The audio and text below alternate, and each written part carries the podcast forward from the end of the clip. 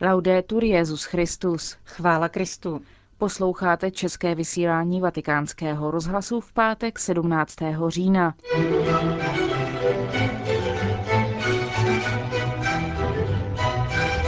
Aktuality z Vatikánu a pravidelná promluva otce kardinála Tomáše Špidlíka jsou tématy našeho pátečního pořadu. Hezký poslech vám přejí Johana Bronková a Markéta Šindelářová.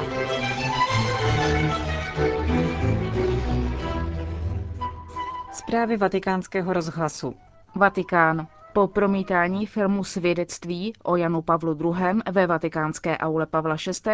vzpomínal Benedikt XVI. na večer před 30 lety. Právě v té době nově zvolený římský biskup promluvil z balkonu vatikánské baziliky k věřícím schromážděným na náměstí svatého Petra. Papež připomněl také jeho slova z 22. října 1978 při slavnostním zahájení pontifikátu. Lze říci, že pontifikát Jana Pavla II. se rozpíná mezi dvěma větami, řekl jeho nástupce na Petrově stolci. První je Otevřete brány Kristu, nebojte se, které hluboce zapůsobilo, ba otřáslo veřejným míněním a také v dalších letech se opakovaně ozývalo z jeho úst. A druhá Nechte mě odejít k pánu. Papež ji vyslovil slabým hlasem na smrtelném loži na konci dlouhé a plodné pozemské pouti. První větu uslyšeli mnozí, druhá dolehla jen k nejbližším. Mezi nimi, pokračoval Benedikt XVI., byl jeho věrný sekretář otec Stanislav, dnes krakovský arcibiskup metropolita.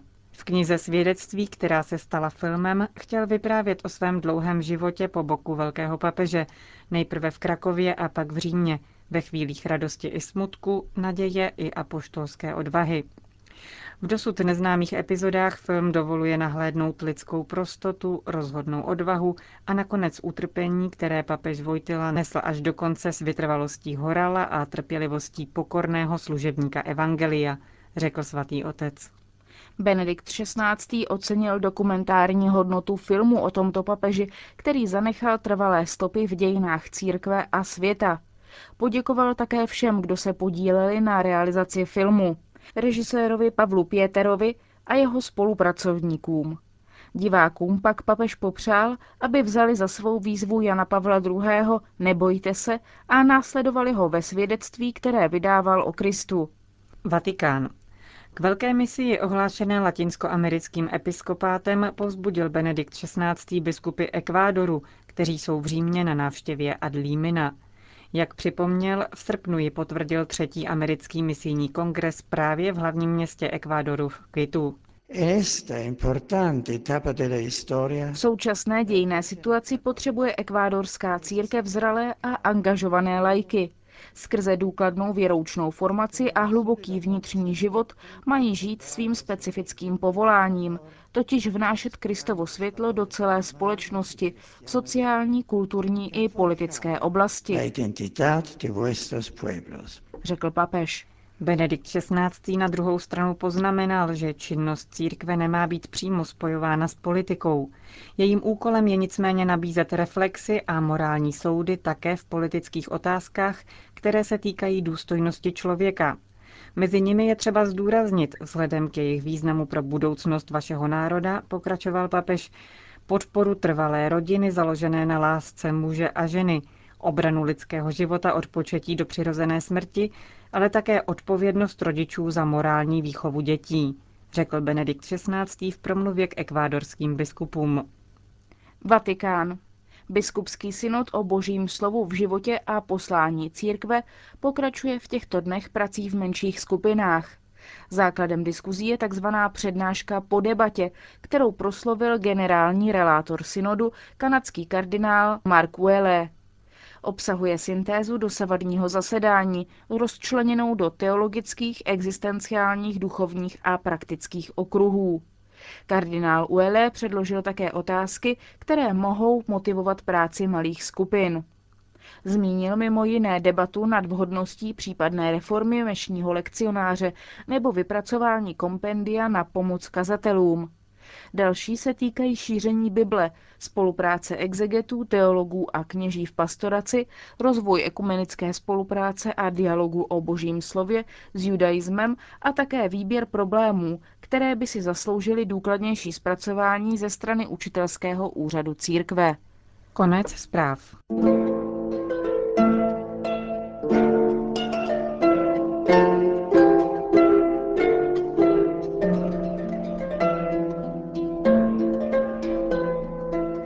Laický stát.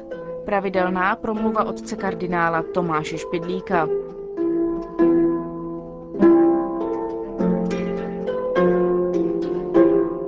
Vánoční strážci města dělají v prvním ránu poslední objížďku autem po ulici teď prázdných. Vidí černou postavu, která se namáhavě vleče ku převu.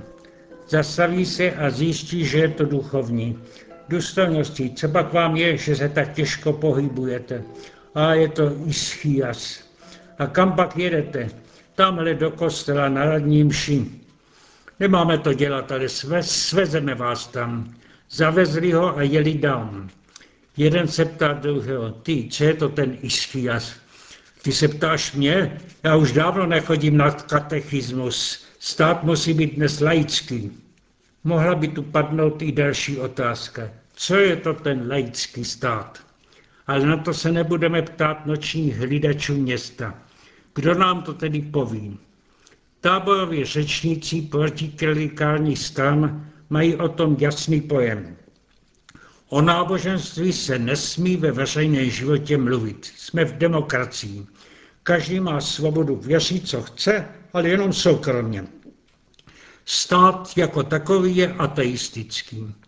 Ale těm se dá odpovědět. Vyznávat ateismus je také druh náboženství. A ten bývá občas velmi fanatický. Pamatujeme se na to. Odkud vlastně tedy pochází slovo? Laický laicismus je odvozeno z řecké laoc, to znamená lid. Laický stát má tedy hájit práva lidu. O právech lidu už jsme také slyšeli mnoho řečí, ale i dnes se usiluje o to, aby se správněji formulovala lidská práva. Ale je i přitom mnoho diskusí. Proto papež Jan Pavel II. dal své první encyklice trochu jiný titul. Často slyšíme, že on tam mluví o lidských právech. Ve skutečnosti však zní titul Práva člověka.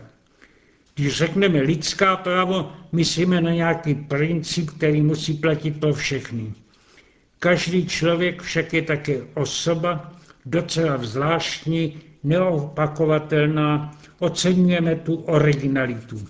V jejím uskutečnění mu společnost musí pomáhat. Nejsou všichni hudebníci, přesto však stát zřizuje a vydržuje hudební školy, aby pomohl vyvinout se těm, kdo hudbu pěstují a milují. Nečte každý básně, ale na univerzitě jsou profesoři literatury, aby se kultura slova nezanedbávala. I malé obce zřizují hřiště, aby se tam uplatnili chlapci, kteří sportují. K osobnímu vývoji člověka patří ovšem i náboženství, výchova vyvíře. Je tedy právo člověka, aby mu veřejná společnost k tomu dopomáhala. Je tu ovšem zvláštní potíž.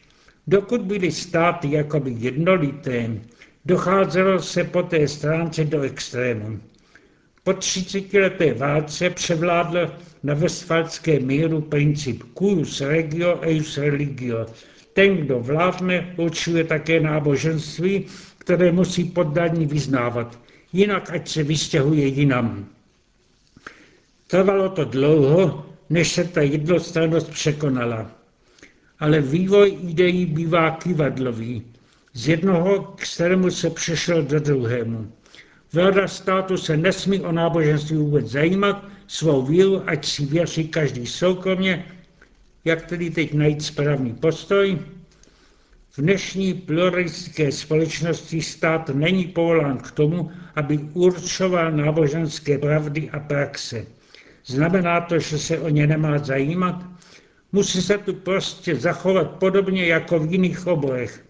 Není kompetentní stát, aby určoval, kdo hraje dobře nebo špatně na housle nebo na klavír. K tomu jsou profesoři na konzervatoři. Ale státní zpráva musí slyšet jejich úsudky o tom, jak se má řídit, aby hudební škola mohla fungovat a aby tam byli profesoři schopní v tomto oboru. Podobně je tomu i v literatuře. A i když se zařizuje hřiště, poradci tu jsou ti, kdo jsou znalí ve sportu. Je docela pochopitelné, že tak jedná při zřizování a obsazování teologických fakult na univerzitě, při vyučování náboženství ve školách a při stavění kostelů. Ale tu se dnes ptají, je potřeba, aby se náboženství vůbec vyučovalo a aby se kostely stavěly? Řekli jsme, že stát musí výjít lidem střít a podporovat, aby mohli uskutečnit to, co je hodnotou pro rozvinutí jejich vlastní osoby. Pro věřící je náboženství jednou ze základních životních hodnot. Musí tedy mít právo se hlásit o to, co je k tomu ve společnosti nutné, aby veřejná zpráva nebořila to, co rodina a osobní mravní vývoj pracně staví. Jsou ovšem dnes různá náboženství a různé postoje k jeho praktikování. Nedá se to řešit jenom provždy nějakým všeobecným pravidlem. Ke konkrétnímu řešení se dojde jenom rozumným a snášenlivým dialogem. Stát se tu musí cítit jako dobrou mámou, která porovnává dětské rozepře tak, aby byly děti pokud možná spokojení a svorní. Vždy tak jedná i v jejich zájmech ekonomických, dopravných a jiných. Ale stát tu není jenom rozhodčím ve vších. Má také své pozitivní požadavky. Nebyli by mu k úcti lidé kulturně zaostalí a náboženství bez spolu patří ke světové kultuře. Kdo může pochopit ději národu bez jejich náboženské minulosti? I ten, kdo chce osobně být a zůstat ateistou, nemůže lidsky jednat s muslimem bez jistské znalosti muslimského náboženství.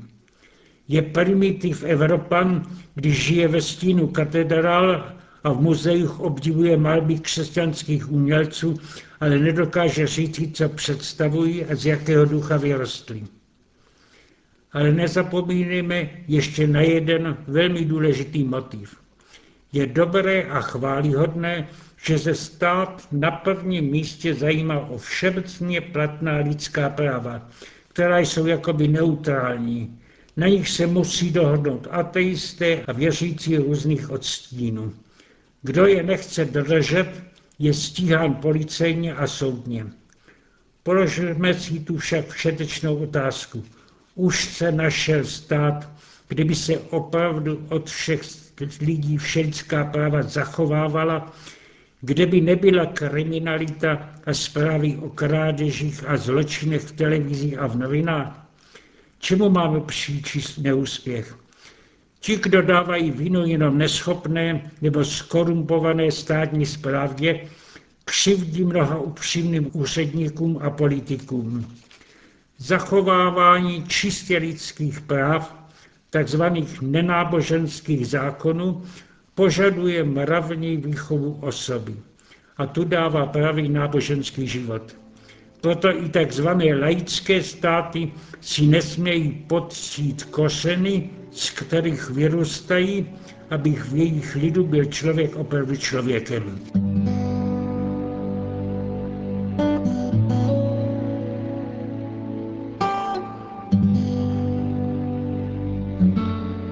Slyšeli jste pravidelnou promluvu otce kardinála Tomáše Špidlíka a s ní také končíme české vysílání vatikánského rozhlasu. Chvála Kristu. Laudetur Jezus Christus.